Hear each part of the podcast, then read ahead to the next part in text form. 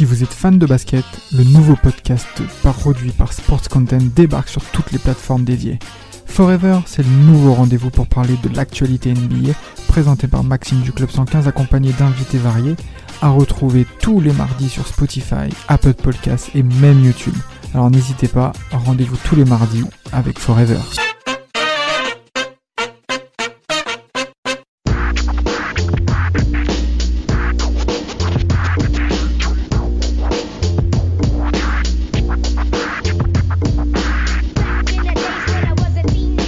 Nos amis des libéraux n'ont pas été vernis. Ils ont eu le droit à Jermaine Pennant, Jermaine Jenas et plein d'autres Anglais claqués au football. Nous, au basket, on a plutôt été bien vernis. On avait eu Shaquille O'Neal avant, puis maintenant Jermaine O'Neal. Le poteau de Damas. Et bien sûr, un ami de, j'ai envie de dire, de Eminem, originaire de Détroit. Ah, c'est ça, Chris Webber. Voilà les deux joueurs qu'on va opposer aujourd'hui. Les gars, qu'est-ce que ça évoque pour vous ces deux voyous? J'aurais jamais dû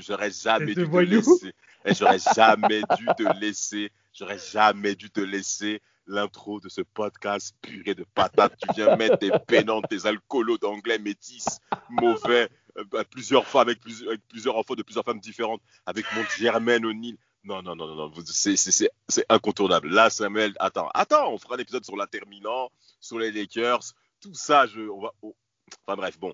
Jermaine O'Neal. J'ai pas mentionné le frère de l'idole de Vladimir. Qui ? Jermaine Jackson. Oh l'homme jaloux de Michael ? L'homme jaloux de Michael. Ah, jaloux. Quelle jalousie excessive en plus. Jaloux, comme un Africain. Bon. Ces gens-là sont bêtes et jaloux. Alors, Jermaine O'Neal, pour moi, non, Vlad, vas-y, commence, parce que là, c'est une histoire d'amour. Là, on parle de deux ailiers forts, hein, parce que là, c'est vraiment des ailiers forts à proprement dit, qui ont clairement marqué, alors je vais pas dire tous les années 2000, mais vraiment le début des années 2000, avec notamment Jermaine O'Neal qui a eu son prime à Indiana, hein, on reviendra un peu plus dessus par la suite, et Chris Webber qui est la tête d'affiche des Sacramento Kings des années début 2000, voilà.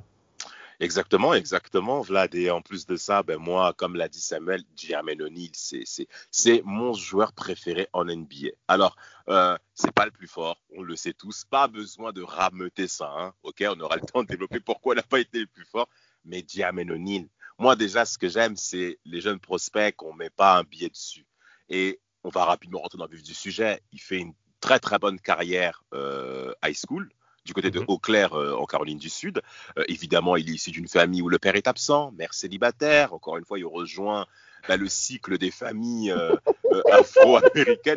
Mais c'est incroyable. Là. Le nombre de fois qu'on fait des épisodes, même c'est fou. Hein. Franchement, la communauté noire a de grands défis devant elle. Hein.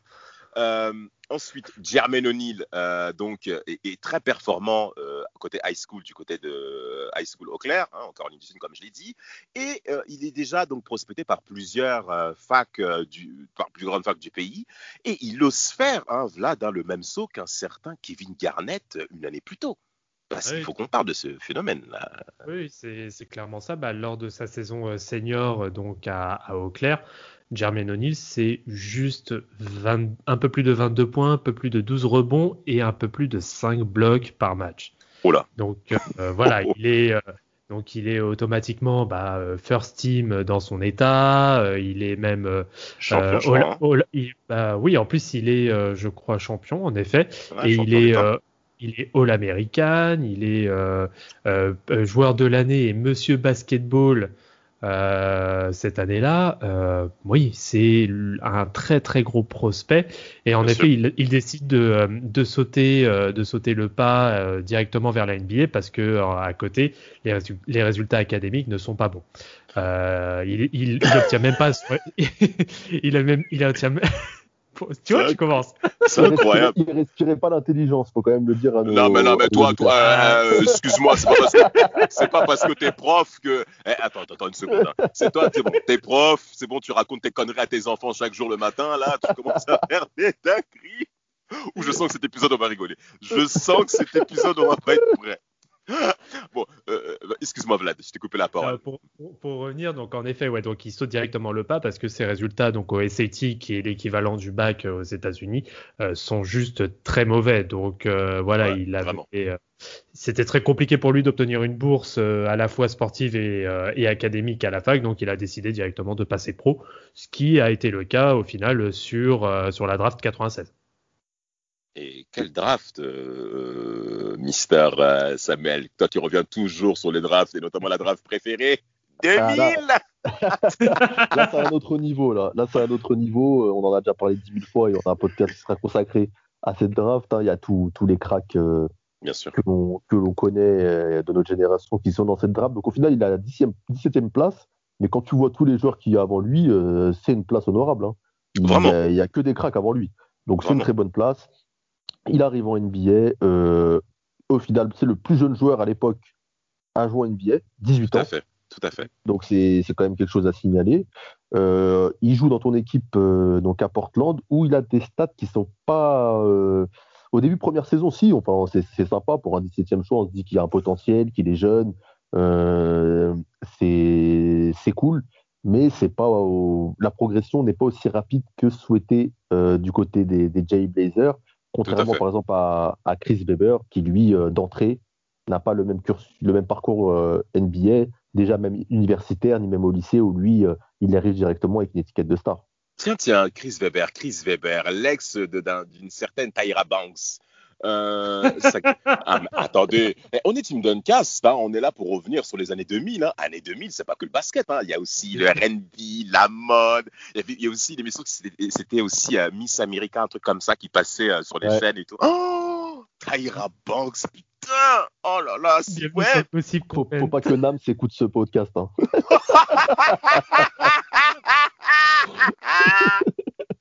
Ah là là, il va taper Tyra Banks sur Internet. Alors, nous, messieurs, on va se concentrer sur Chris Webber, qui, comme l'a dit Samuel, qui est déjà une méga star, même pratiquement toute sa carrière NBA, pendant tout son cursus basket de sa vie. Fac de Michigan, sacré dinguerie quand même, Vlad, là, ce qui s'est passé. Hein, parce qu'on a affaire quand même à un gros monsieur qui fait quand même une belle bêtise au niveau de sa carrière universitaire. Déjà, élément majeur du fameux Fab Five de Michigan, avec notamment Joan Howard, Jalen Rose, King et Ray Jackson. Et c'est clairement l'une des plus grosses équipes universitaires de tous les temps. Ouais, exactement. Pour faire simple, qui malheureusement en effet sur le match de finale, c'était d'ailleurs seconde finale consécutive pour Michigan en 93, il reste 11 secondes à jouer. Avril 93, ouais. Webber qui prend la balle, donc qui essaye de remonter, qui se fait trapper milieu de terrain, et là il fait l'erreur, sachant qu'ils sont à -2, il fait l'erreur de demander le temps mort, alors que Michigan n'a plus de temps mort. Incroyable. Donc voilà, c'est ce qui va coûter le titre cette année-là pour Michigan, donc en faveur de North Carolina. Et en face, c'est du beau monde, hein. Grant Hill, Christian Laettner. Ah ouais, mais tout le monde, mais bien sûr. En face, t'as de gros bébés aussi. Hein. Christian Laettner, c'est Duke. Ah, Christian Laettner, c'est Duke. Par contre, non, c'est Duke. Non, c'est Grant Hill. C'est Grant Hill que c'est. Ouais, Grant Hill, ok. Grant Hill, c'est Duke. Non, c'est Grant Hill et Christian Laettner qui sont à Duke. Ah bah bravo. Ah bah super. Ah bah on s'en sort bien, messieurs. Ah mais les deux jouent à Duke, mais ils les battent l'année d'avant. C'est en 92, c'est ça exactement, 92. Avec le fameux buzzer beater de Christian Laettner. Voilà, c'est ça. Et en 93, ils perdent contre la Caroline du Nord. C'est ça, tout à fait. North Carolina. Et du coup, et du coup, donc l'histoire, quelque chose voilà qui va rester à mon avis à vie pour Chris Webber, et c'est même dans Inside the NBA, qui est le show de TNT, sur lequel ils n'arrêtent pas toujours de le gazer vis-à-vis de ça. Donc bon, malheureusement ça fait partie on va dire de sa carrière, mais bon, il va quand même très bien s'en sortir par la suite pour le coup.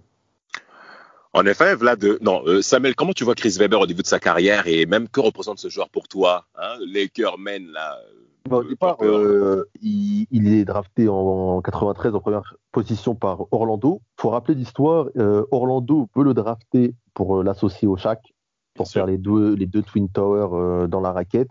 Et c'est donc Shaq qui va voir la direction et qui dit non, moi je veux Penny Hardaway. Je veux Penny.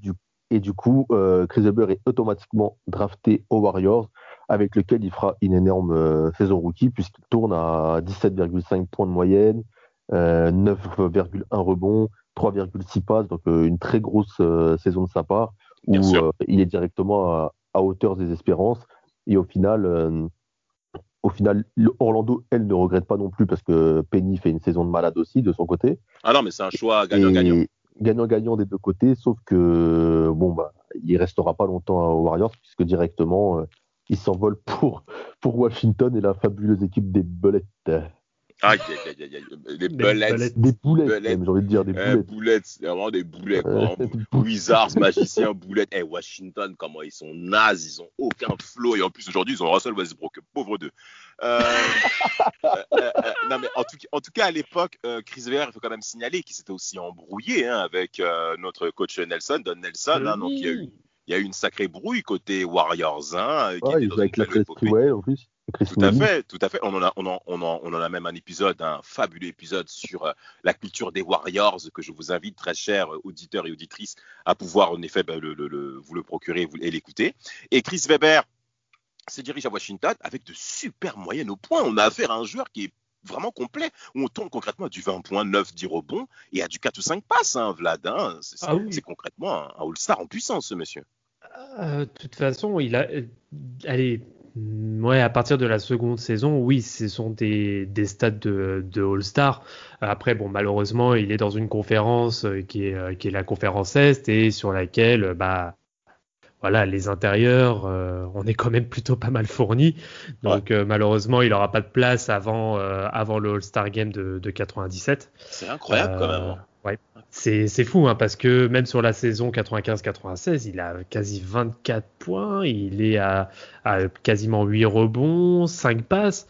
Alors, en plus, c'est ça en plus qui fait sa particularité, c'est que c'est un excellent passeur. Exactement. Et il a énormément d'highlights sur ses passes. C'est quelqu'un qui est capable déjà à la fois par sa technique et sa polyvalence de pouvoir déjà complètement attirer les défenses adverses et de délivrer le caviar qu'il faut pour soit le slasher ou carrément même bien ressortir pour les extérieurs. Mais totalement. Après, il a déjà des gros pépins physiques. Exact. Merci. Ça se faire sentir. Mm-hmm. Ouais. Non, il joue que 15 matchs la saison 95-96. Et que 54 en 94-95 au final. Et, sa première saison à Washington est réussie, mais il loupe quand même presque 30 matchs. La deuxième saison, il loupe quasiment toute la saison, et c'est vraiment à partir de la troisième saison où il commence vraiment à s'imposer avec une saison complète à plus de 10 rebonds, 20 points par match, et qui va confirmer ensuite pour sa quatrième saison aussi à Washington, où il va progresser au scoring, mais un peu plutôt au rebond, mais ça reste dans les mêmes dimensions. Bien sûr, mais ça va se concrétiser même en 97 à Washington par des playoffs qui ont relu en 97. Face à MJ. SMG, évidemment, qui perdront 3-0 logiquement, une saison 96-97, encore une fois dominée par les Bulls, dont on consacrera notamment un épisode. Ça, c'est un hors-série, logique, même si c'est les Bulls. Désolé pour toi, Samuel, mais il faudra forcément en parler. T'as eu le WEC, t'as lâché, c'est compliqué. Ça me va. Et de l'autre côté Jermaine O'Neal, on a affaire à un jeune homme au niveau de ses jeunes carrières où en effet il démarre sur le banc et il y a pas mal de personnes devant lui. C'est un joueur qui sort du lycée. Moi concrètement, les premières années où il y a eu Gio côté Portland, je commençais à apprécier cette équipe parce qu'il y a eu le transfert de Rasheed Wallace aussi. Rasheed Wallace qui est mon troisième larron, ou plutôt mon deuxième après Jermaine O'Neal et avant Kevin Garnett. Forcément, Portland était une équipe pour moi à observer, bien entendu avec Arvydas Sabonis. Il y avait pas mal de joueurs que j'appréciais. Mais Jermaine O'Neal, t'as dit quoi ? Pippen après aussi. Pippen en 99, bien sûr, parce que Pippen qu'on aime tous et qu'on a tous été désolés pour lui lors de cette finale de conférence 2000 et qu'on reviendra forcément dessus, Samuel, tu t'en souviens. En tout cas, Jermaine O'Neal sort clairement du banc. Très peu de confiance lui sont accordées par les coachs des Blazers, notamment Mike Dunleavy. Alors, il y a eu un match particulier que George Eddy, notre fameux George Eddy qu'on salue, qu'il avait commenté de la part des Blazers. C'était vraiment fin années 90, je crois que c'était l'année 99 face aux Sonics. On connaît la rivalité régionale qu'il existe entre les Sonics et les Blazers. Et Jermaine O'Neal était sorti du banc. Hein, le match était au Rose Garden à l'époque, donc dans l'Oregon à Portland. Il avait fait une très très belle prestation. Il est retourné sur le banc, bien entendu, jeune joueur, et surtout dans la hiérarchie, il y a devant lui Arvydas Sabonis, il y a aussi Brian Grant, je crois qui était déjà là, il y a aussi Gary Trent qui était aussi présent, et bien entendu Rasheed Wallace, donc il y avait peu d'espace. Et Jermaine O'Neal avait fait une telle performance que tu avais le public du Rose Garden qui criait « We want O'Neal! We want O'Neal !» Ça m'a fait numéro 5, Jermaine O'Neal. Moi, dans ma tête, c'est dit « Mais c'est qui ce mec ? C'est qui ce mec ?» Eh bien, je vais continuer là-dessus, messieurs. Jermaine O'Neal, caractériellement, c'est compliqué. Un petit point à vous mentionner, c'est qu'au cours de ses années lycée, il a eu un cas d'accusation de viol envers son ex-copine. Et oui, quand c'était compliqué. Quand tu sais qu'il ne respirait pas l'intelligence... Non, mais voilà. Toi... Bon, enfin bref, j'en parlerai pas. Non. Va te faire foutre. Voilà, va te faire foutre. Le dérapage. Ça y est, on l'a eu. C'était... Bon, voilà. Seigneur, pardonne-moi. La croix, c'est bon. Ensuite, il y a le deuxième point par rapport à Jermaine O'Neal, c'est qu'il évolue dans un vestiaire assez compliqué côté Blazers. Hein. Sa jeune carrière, qui va être couronnée, malheureusement couronnée par cette défaite tragique par les Jay Blazers face aux Lakers 2000. Concrètement, qu'est-ce qui se passe ? On a affaire à un vestiaire très compliqué, hein, Vlad. Hein, pas mal de remue-ménage et de faits divers. Sugar et Hollywood. En tout cas, Jermaine O'Neal, Portland va se terminer au cours de l'été 2000 avec ce transfert que Larry Bird va en effet beaucoup y investir en le transférant à l'Indiana en échange de Dale Davis. Et d'ailleurs, est-ce que pour vous, c'est une bêtise que Portland ait tradé Jermaine O'Neal contre Dale Davis, messieurs? Qu'est-ce que vous en pensez? Il voulait peut-être un vétéran, enfin quelqu'un d'un peu plus... Ouais, qui était un peu plus capé, on va dire, que Jermaine O'Neal. Peut-être qu'ils avaient peur que ce soit, que Jermaine O'Neal, en effet, arrive sur ses dernières années à Portland. Donc, en plus, il était en fin de contrat rookie. Tout à fait. Et peut-être que c'était juste, comme on dit, une contract season pour espérer, en effet, on va dire, tirer un max et que derrière, il ne fasse plus rien. Et Jermaine O'Neal ne progressait pas aussi. Ah oui, pas tant que ça. Il y avait zéro signe de progression dans ses stats, dans son jeu. Il y avait même une régression au scoring. Il y a même eu une blessure aussi au genou. Hein. Il y a déjà commencé à avoir les premiers pépins au genou, saison 98-99. Ça a commencé déjà à apparaître. Tu as raison, Samuel. Donc, au bout de 4 saisons, le gars, il tourne en NBA à moins de 4 points par match, quoi. Donc, tu te dis que peut-être que c'est pas le bon environnement pour lui et qu'il faut l'envoyer quelque part où il sera mieux encadré. Parce que peut-être que d'être avec, justement, comme tu disais, Rasheed Wallace, Damon Stoudemire, et toute la bande de voyous de Portland, des Jay Blazers, même si on les kiffait, quand tu as un jeune joueur qui arrive en NBA à 18 ans, c'est peut-être pas la meilleure chose qui peut t'arriver, quoi. Là, pour le coup, c'est sûr que c'est pas le meilleur environnement où tu peux atterrir à 18 piges. Là, tu peux tourner au plus rapide. Brûlé, quoi. En tout cas, messieurs, on va rentrer dans le vif du sujet par rapport à Jermaine O'Neal. Son prime, comme tu l'as dit, Vlad, Indiana Pacers. Allons-y, messieurs. Qu'est-ce que pour vous évoque la période Jermaine O'Neal aux Pacers? Bah, au Pacers, c'est 6 fois All-Star. Ah ouais, c'est quand même pas mal, hein, quand même. Hein. Un titre de MIP d'entrée. Un petit MIP d'entrée. On passe de 3,9 points à 12,9, donc pratiquement 13, c'est énorme. Et surtout, c'est une saison pratiquement double-double. Il passe de 9,3 à 9,8 rebonds et surtout 2,8 contre pour Jermaine O'Neal. Il s'affirme en effet comme étant une force dissuasive dans la peinture, ce qui compte en NBA année 2000. Et en effet, il se mouvoit bien derrière le rôle de Rich Miller, qui est en effet toujours leader du côté d'Indiana Pacers, qui sort d'une finale NBA 2000 face aux Lakers, 4-2 pour les Lakers, bien entendu, pour chaque.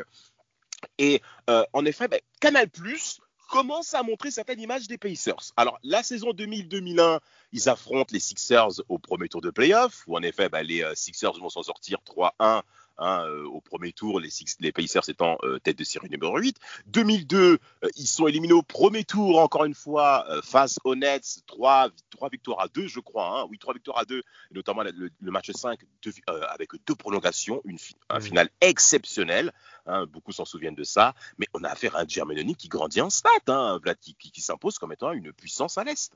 Ah bah là, c'est oui, il s'impose enfin et ça passe vraiment sur une valeur sûre en termes de poste 4 en effet, sur ses débuts d'année 2000. Et en plus, déjà rien que la bascule que tu peux avoir entre la saison 99-2000 à Portland et 2000-2001 à Indiana, c'est que sur la dernière saison de Portland, il joue 70 matchs, mais il ne starte que 8 fois.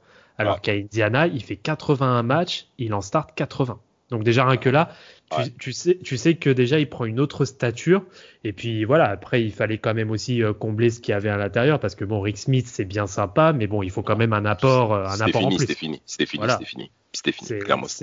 Et pour le coup, il était quand même, on va dire, à bonne école. Il a quand même eu Rick Smith.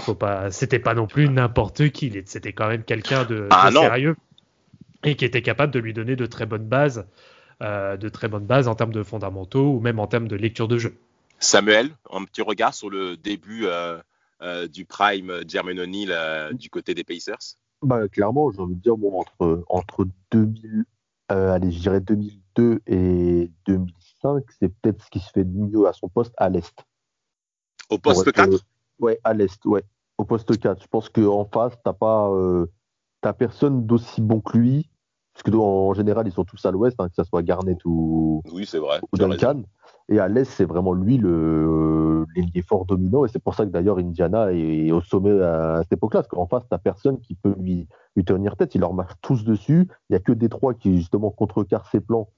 Parce qu'ils vont mettre Rasheed Wallace dans ses pattes. Parce qu'avant que Rasheed Wallace arrive, tu n'as personne non plus pour le contrer, même à Détroit. Et c'est là que Rasheed Wallace rentre en piste et que ça va devenir compliqué pour eux. En 2003, tu as les Celtics qui les sortent quand même. Ouais. De Paul Pierce. De Paul Pierce, d'ailleurs, une très très. Ah bah tiens, Vlad, on va revenir là-dessus. Parce que tu as Paul Pierce qui affronte en un contrat à Larington. Très, très proche de Jermaine O'Neal jusqu'à aujourd'hui. Ils s'affrontent en un contre un et tu as une situation où Paul Pierce, concrètement, les lamine. Concrètement, ça a été très dur pour Indiana parce que ça a même causé le renvoi de Isaiah Thomas. Ton ami Samuel, tu te souviens dont même très cher auditeur, on va faire un épisode. Un super entraîneur pour le coup. Pas un super entraîneur du tout. On va faire un épisode, ne vous inquiétez pas, sur Isaiah Thomas. Donc concrètement, la partie Indiana, on reviendra après, notamment après cette fameuse période du Palace. Côté Chris Webber, année 2000. J'avais quand même un truc à noter quand même sur cette série. Game 2, Indiana du coup gagne le match. Jermaine O'Neal pointe à 23 points, 20 rebonds. Voilà, juste pour la stat, 23 points, 20 rebonds au game 2, donc il finit meilleur marqueur, meilleur rebondeur du match. Au final, la série est perdue 4-2, mais il est quand même meilleur rebondeur dans tous les matchs de la série, hormis le premier. Il tourne à 19 rebonds au game 6, 22 rebonds au game 5, 19 rebonds au game 4, 16 rebonds au game 3, 20 rebonds au game 2. C'est-à-dire qu'il ne fait pas juste des stats. Non, mais il est régulier. À 12 rebonds, c'est qu'il est proche des 20 rebonds. Mais il est régulier, mais en moyenne, il a 17 rebonds sur les playoffs 2003, il est à 46% au shoot, 70% au lancer franc. Le mec est présent, comme tu l'as dit d'ailleurs Samuel, il s'affirme concrètement comme étant une force à l'intérieur, à l'Est. Alors après, son équipe ne suit pas, donc il y a eu le renvoi en effet d'Isaiah Thomas, que beaucoup de gens ont regretté côté Pacers. Jermaine O'Neal défendait ardemment Isaiah Thomas de ce renvoi-là, mais Larry Bird, qui était au pouvoir, qui était donc président des opérations basket, en a décidé autrement. Côté Kings, on a un Chris Webber, où il y a des frères Maloff qui s'imposent du côté des Kings et qui, très rapidement, le recrutent à la saison 98-99, Vlad. Comment ça se passe pour toi, le King pour le 1 ? Ah non, c'est vrai que tu ne supportes pas les Kings, excuse-moi. Non, je ne supporte pas les Kings, mais je maintiens que les Kings devaient être champions 2002. Fin de la parenthèse. Tu vas voir à la fin de l'émission, tu vas voir. On va se taper, Non, mais messieurs, regardez les stats de Chris Webber. Saison 98-99, il a 42 matchs, c'est vrai. Il fait 20,13 rebonds. Élimination au premier tour face au Jazz d'Utah, qui sera la dernière série de playoffs pour Karl Malone et John Stockton à haut niveau. 99-2000, élimination au premier tour, il fait 24 points, 10 rebonds, le C-Web, et la saison 2000-2001, 27 points par match, 11 rebonds, 4 passes. C'est exceptionnel de la part de C-Web. C'est ce qui va lui valoir son gros contrat derrière. Quel est ce gros contrat ? 127 millions sur 7 ans avec les Kings. Wow. Sur ça, bah, en même temps, tu vois un mec tourner aussi bien que lui, qui était plus que dominant pour le coup. C'est sûr que tu mets la banque sur lui. C'est, en plus, il était quand même assez en forme physiquement, donc là, tu y vas. Après 7 ans, en effet, maintenant, ce type de contrat, ça se fait plus maintenant, parce que c'est un trop gros engagement sur la durée. Si t'as des mecs comme des Joel Embiid, etc., qui sont capables de se casser la gueule tous les 4 matins, c'est sûr que c'est compliqué. Mais c'était un véritable pari. C'était un véritable pari de faire ça. Et malheureusement, la saison qui suit derrière, il joue seulement 54 matchs. C'est ça. Donc c'est déjà ça. À partir de là, tu sens que les genoux, ça commence à être un peu compliqué, voilà. Mais il est toujours performant. Il est toujours très performant, par contre, en effet. Il est toujours très performant. Il arrive même sur du, il continue 24-5, 23 points. Par contre, après, bon, de toute façon, là où c'était réellement, pour moi, vraiment le prime du prime, c'est entre 2001 et 2003, où là, il est juste pour moi injouable. Injouable. Ah, tout à fait d'accord. Injouable, sauf pour chaque. Non, mais il joue poste. Non, mais c'est pas pareil. C'est pas pareil. C'est Divac qui a pris cher, surtout. C'est vrai. Mais après, poste 4, c'est vrai qu'à cette époque, à part Duncan, c'est vrai qu'il y a personne à l'Ouest qui peut le sortir. Et je pense que s'il avait été dans une autre conférence, notamment à l'Est, à cette période-là, il aurait peut-être pu faire une finale face aux Lakers. Mais bien sûr. Parce qu'en face, c'était, quand tu vois les Philadelphie a été en finale et les Nets avec des, enfin, les Nets, hein, mais voilà, Kenyan Martins, voilà, et même McCulloch en pivot, hein, voilà, bref. non mais arrêtez. Donc, je pense qu'il n'a pas eu de chance d'être tombé sur une très grosse équipe. Alors, des Lakers cette période-là. Samuel, je demande ton objectivité, franchement. Par rapport à cette finale de conférence 2002, est-ce que les Kings devaient gagner? Non. Ah non mais, et tu nies comme un homme politique. Bien tu sûr. Nies comme Jacques Chirac, c'est incroyable. Oh là là, le mensonge comme Mitterrand, les écoutes téléphoniques. Chirac 2002. Tu dis qu'ils auraient le game 7, ils se sont fait fouetter. Ouais, c'est vrai, tu as raison. Ils se sont fait fouetter. Donc qui te dit que même s'ils mènent pas, fouetter, c'était court. Hein. Ouais, c'est de la prolongation, ça va. Ouais, c'est de la prolongation. Qui te dit qu'on les tape pas quand même en finale 4-3, tu vois ce que je veux dire? Oui, c'est vrai, tu as raison. Voilà, donc arrêtons un peu. Ça, c'est toujours les perdants qui cherchent des excuses, on dirait des Mourinho du basket, là. Oh là là là là là là. Bon, en tout cas, par rapport à Chris Webber, il sera extrêmement performant côté Kings et non, bien entendu, agrémenté de ce fameux titre recherché tant, car les Lakers ont la main mise hein, sur l'Ouest. Alors après, il y a cette fameuse blessure en 2003 où tout change par rapport à Chris Webber. On retourne dans le vif du sujet. Déjà de 1, il faut savoir que côté Sacramento, il y avait PH Stojakovic qui commençait aussi à émerger avec des stats exceptionnelles en étant deuxième option de l'équipe. Je crois qu'il a plus de 20 points par match, des statistiques incroyables pour Peja. Et il y a cette fameuse blessure en 2003 face aux Mavs, hein, où il se rupture des ligaments croisés. Et concrètement, la série, ils allaient l'emporter. Ils allaient frapper les Mavs s'il était présent. Et je suis même prêt à le dire, en 2004, si Chris Webber est en meilleure santé, je pense que les T-Wolves ne passent pas. Les T-Wolves de Kevin Garnett, là, en 2004, qui ont été excellents, qui ont fait une très très belle année avec Sam Cassell et Latrell Sprewell. En 2004, soyons clairs, si Chris Webber est en bonne santé, Jack, ça se joue à peu, hein, 4-3, bien que KG était à son apogée, les Kings passent. Samuel, qu'est-ce que t'en penses? Je sais pas. Mais c'est vrai qu'en tout cas. Il se mouille pas. Tu te mouilles quand t'étais les Lakers pétés. Quand c'était les Lakers. Non, mais en tout cas, ça se discute. Je suis d'accord avec toi. Ça se discute. Après, 2004, Garnett est quand même énorme. Ouais. Cassel est en sur-régime total avec notamment un premier match à 40 points. Je sais pas si tu te souviens. Il est exceptionnel. Il est même All-Star cette année. Ouais, match perdu de Minnesota contre Sacramento. Mais il me semble quand même 40 points. Sprewell est hors norme aussi. Il finit 2 fois meilleur scoreur. Donc je pense que même s'il y a eu Webber, au final, ça serait quand même peut-être joué en 4-3. Peut-être dans l'autre sens. Je suis d'accord avec toi. Ouais. Mais ça aurait été quand même très serré. Mais oui, en tout cas, il aurait eu clairement sa, Il y aurait quand même eu discussion, mais après, il serait tombé contre les Lakers encore et Malone s'en serait occupé, mais ça, c'est un autre sujet. Ah bon ? Ah bon ? Bon, ça aussi, c'est encore un autre sujet. Oh là là, comment tu chauffes les mecs. Les mecs de Sacramento, on vous attend dans les commentaires. Ils ne vous attrapent pas à la gorge. Ils ne sont pas prêts, les gars. Chris Webber sera tradé du côté de Philly. On sent que c'est la fin d'une histoire, hein, côté Kings. Hein, Vladin, comment tu vois ce transfert qui est un peu synonyme aussi de fin de carrière, un petit peu ? Franchement, le transfert à Philly, je préfère même pas en parler. Il est cuit, il est complètement cuit. Enfin, même si, en fait, les stats qu'il a à Philly, elles sont clairement pas représentatives de ce qu'il fait réellement, enfin de l'apport qu'il a. Iverson, bon voilà, ça commence aussi un peu à partir en cacahuète, hein, il va être transféré pas très longtemps après. Bon, ils font quand même une campagne de play-off en 2006, si je dis pas de conneries. 2005, je crois, face aux Pistons. C'est 2005 ? Ouais, c'est 2005. Je me rappelle même plus, c'est pour dire tellement que c'est anecdotique pour moi. Mais ouais, bon, déjà, il sort de blessure. Bon, c'est... Ouais, non, moi, je... Non, entre 2004 et 2006, ouais, pour moi, c'est purement anecdotique, en fait. Il tombe sur le champion en titre avec les Sixers, quand même. Il tombe sur les Pistons. Bon, voilà... 4-1, non mais ça me fait chier. Oui, 4-1, c'est ça, mais ça me fait chier. Il est tout seul face aux deux Twin Towers, parce que je veux dire, il est pas. Oui, c'est sûr, mais bon, après la situation à Philadelphie n'était pas au beau fixe non plus. Pourquoi ? Il y avait pas mal de choses qui se passaient en interne. De toute façon, Iverson, il était déjà sur la sellette entre guillemets depuis un petit bout de temps.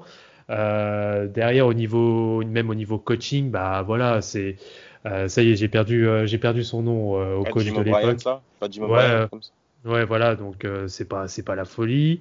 J'ai les stats qu'il a sur les playoffs Webber. Tu peux pas. Ouais, mais c'est ce que je te dis, c'est pas représentatif. Tu peux pas dire ça. Tu sens même, moi je me souviens très bien des games de Chris Webber. Il a une touche technique exceptionnelle, c'est-à-dire quelle que soit sa condition physique, il va répondre présent. Par contre, tu sens que dans le démarrage, dans l'aspect du combat et notamment en défense, il est ridicule. Il est ridicule en défense. En face, c'était pas n'importe qui en face quand même. Il avait c'est Détroit, c'est Champions, c'est Ben Wallace, c'est Rasheed Wallace. Il tombe sur des monstres. Il met quand même ses points et tout. Au rebond, il se fait complètement bouffer. Je suis d'accord avec vous. Mais enfin, il est avec Samuel D'Alembert qui d'ailleurs s'en sort plutôt pas mal au rebond, ouais, lui, contrairement aux autres. Mais il s'est battu. Samuel D'Alembert, c'est un très bon reporter. Ouais, il s'est battu. C'était pas comme ça au début pour Samuel. Hein. C'était pas comme ça. Hein. C'est quelque chose, ouais, les Pistons à l'époque, il faut le rappeler.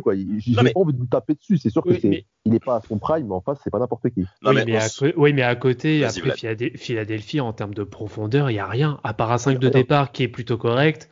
Après le reste, il y a André Iguodala, Kyle Korver, aussi qu'il a dans leurs jeunes années. Samuel D'Alembert reposte le 5, en effet. Mais écoutez, bon, quoi, t'as John Salmon, c'est ça ? T'as John Salmon, t'as Kevin Ollie, c'est très difficile. Mais moi, ce qui est frustrant, c'est même les saisons qui vont suivre après. Son départ, en effet, à Détroit pour remplacer Ben Wallace sur le poste 5. J'ai envie qu'on...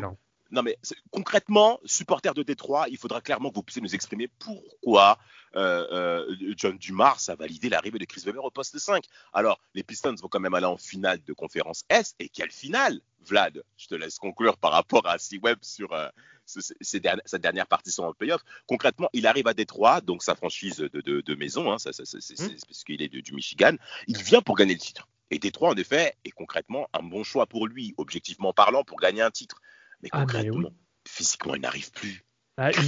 Il n'y arrive plus. Alors après, je pense que c'était une très bonne idée de le mettre en 5, oui, parce qu'il n'a plus la mobilité qu'il avait avant. Et après, bon, on commence. Alors, je dis bien vraiment, on commence. On est vraiment sur les balbutiements, on va dire un peu des 5 qui sont, on va dire, un petit peu plus légers, qui arrivent à être un petit peu plus fuyants. Et c'était peut-être quelque chose, en effet, que pouvait apporter Webber par rapport à Ben Wallace, pour le coup. Et bon, c'est vrai. Après, en effet, il commençait à avoir... Encore, hein. Il avait quelques restes, mais c'était pas... Game 6, il plante 20 points, c'est trop bon, hein, ce match-là, cette série. Mais après, LeBron est trop fort. Vraiment, c'est surtout ça que je voulais t'entendre dire. C'est ça que je voulais t'entendre dire. De toute façon, et encore, en plus, Détroit mène 2-0 au début de la série, mais LeBron, il take over complètement la série. Alors, le match 5, j'en parle même pas. C'est ça, c'est le game 5, parce que je regardais le game 5, Il met quand même Chris Webber 20 points, 7 rebonds. L'équipe perd de 2 points, mais t'as LeBron James qui met 48 points, 9 rebonds, 7 assists. Tu vas faire quoi quand t'as le mec qui met sur les 30 derniers points, les 29 derniers points, dont les 25. Non, il met 29 des 30 derniers points, dont les 25 derniers. C'est bon. Non, mais non, concrètement, c'est la série LeBron James et Chris Webber. Va s'en sortir forcément en défaite pour cette série-là. Et concrètement, ce sera sa dernière partition, sa dernière grande bataille en play-off. Il va finir sa carrière concrètement sur les rotules aux Warriors. Il retourne dans sa toute première franchise. À la maison mère. Il fera 9 matchs en effet à la maison mère pour enfin clôturer l'affaire. Côté Gio, on sent que la tournure arrive, on va dire, à la saison 2004-2005. Alors, quand même à préciser, on en garde même un épisode que, très cher auditeur, je vous réserve sur la finale de conférence S 2004, où cette saison-là, Jermaine O'Neal finit 3e MVP, Vlad. C'est quand même pas mal pour Gio. Oui, tout à fait. Non, il termine 3e MVP. Le premier, donc, c'est Garnett qui a le titre. C'est qui déjà qui est 2e pour le Tim Duncan. C'est Tim Duncan qui est 2e. Ouais. Forcément. Et Jermaine O'Neal, c'est simple, il est au summum de son art en 2003-2004, quasiment, même s'il a très bien commencé la saison 2004-2005, mais après il est arrivé Malissa de Palace. Et je tiens quand même à faire une très grosse mention à son Superman Punch. Non mais la droite qu'il a mis. Mais il y avait une émission Tony Parker Show le lundi soir, tu te souviens, Samuel? Ouais, sur RMC. Tony Parker, il a parlé au moins 10 minutes de la droite de Jermaine O'Neal. Mais il a mis une droite, frère.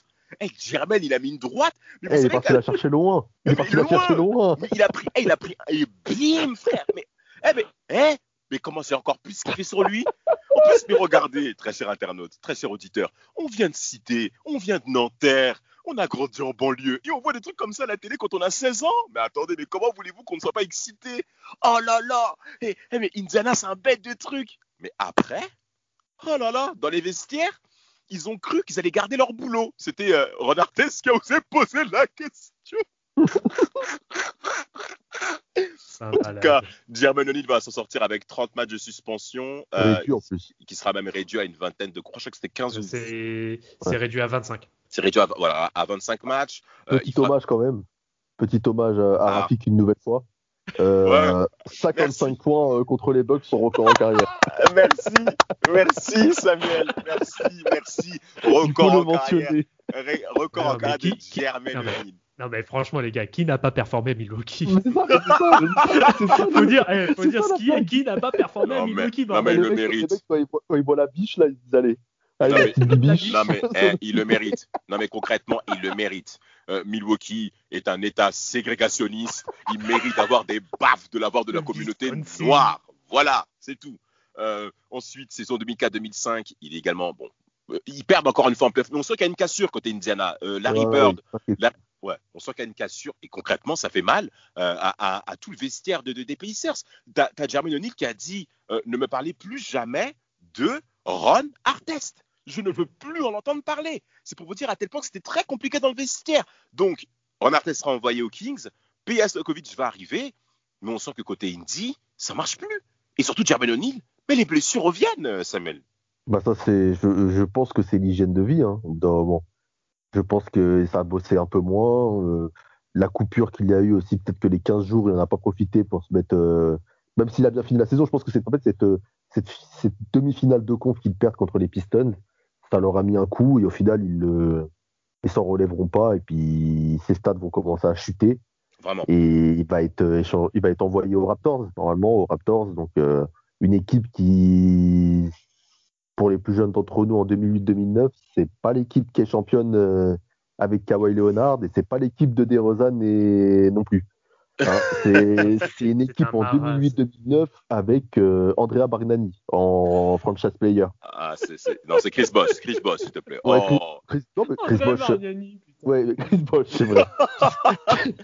Chris Bosh, le franchise player. Qui va être trade un an plus tard avec Jermaine O'Neal d'ailleurs au hit. Alors, ce sera différent, ce sera particulier. Ou avant, il va avant. Non, Jermaine O'Neal fait un an aux Raptors, été 2008, ok. Il jouera au poste de pivot, donc il retrouvera le poste de pivot qu'il avait retrouvé au Portland en sortant du banc du côté des Blazers.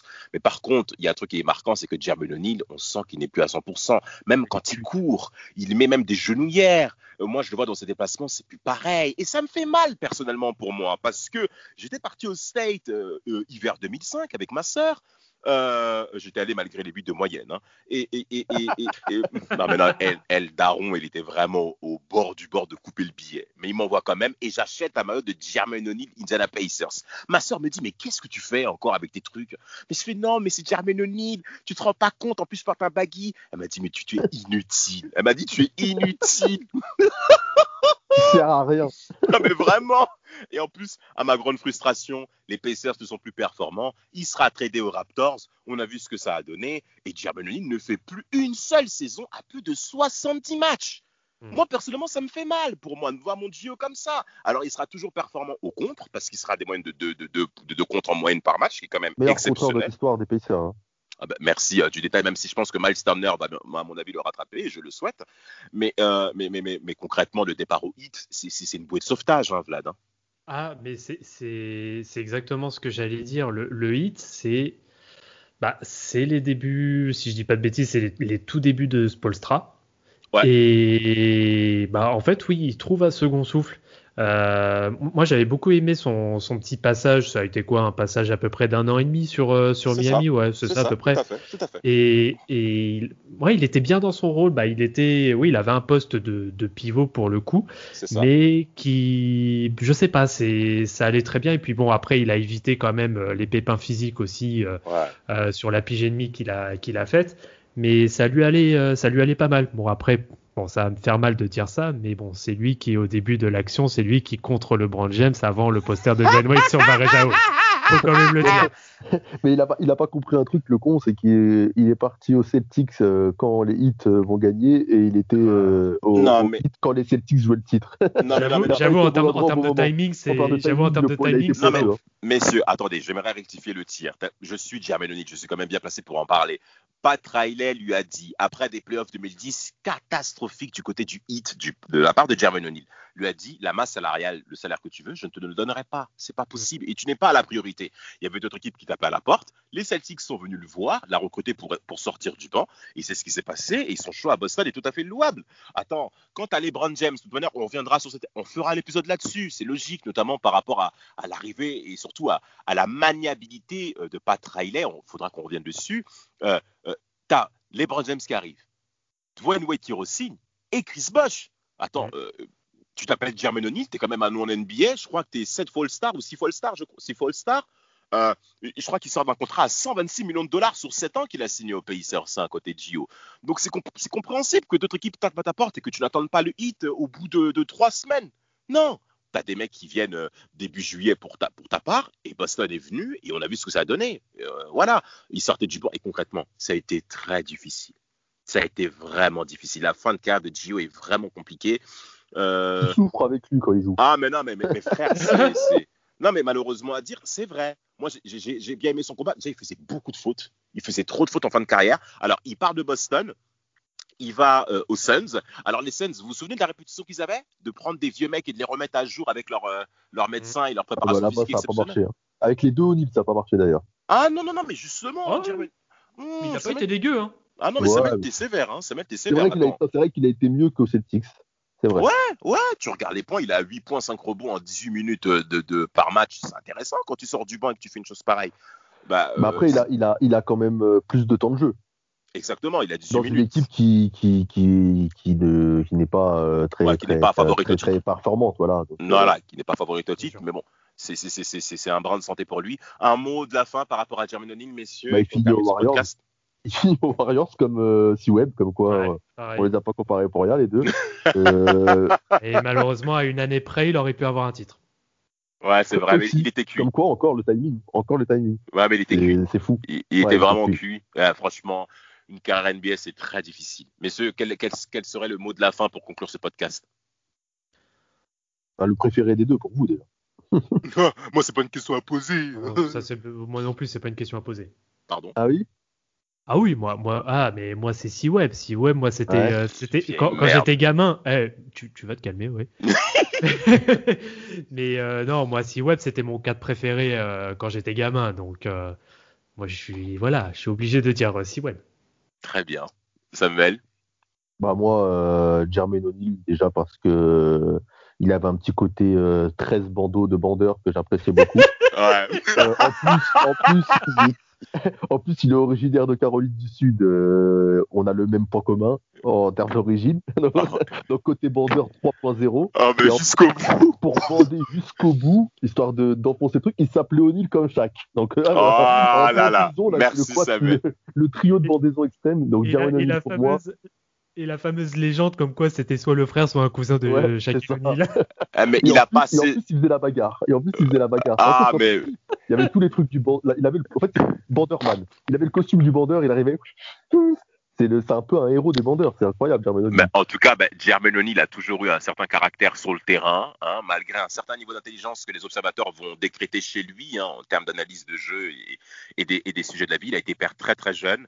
Et le mot de la fin, je dirais, Kevin Garnett a mentionné en fin de carrière quels étaient les intérieurs qui lui ont causé le plus de défis en 1 contre 1. Il a mentionné Tim Duncan en première place, bien entendu, Rasheed Wallace, et il terminera par Chris Webber et Jermaine O'Neal.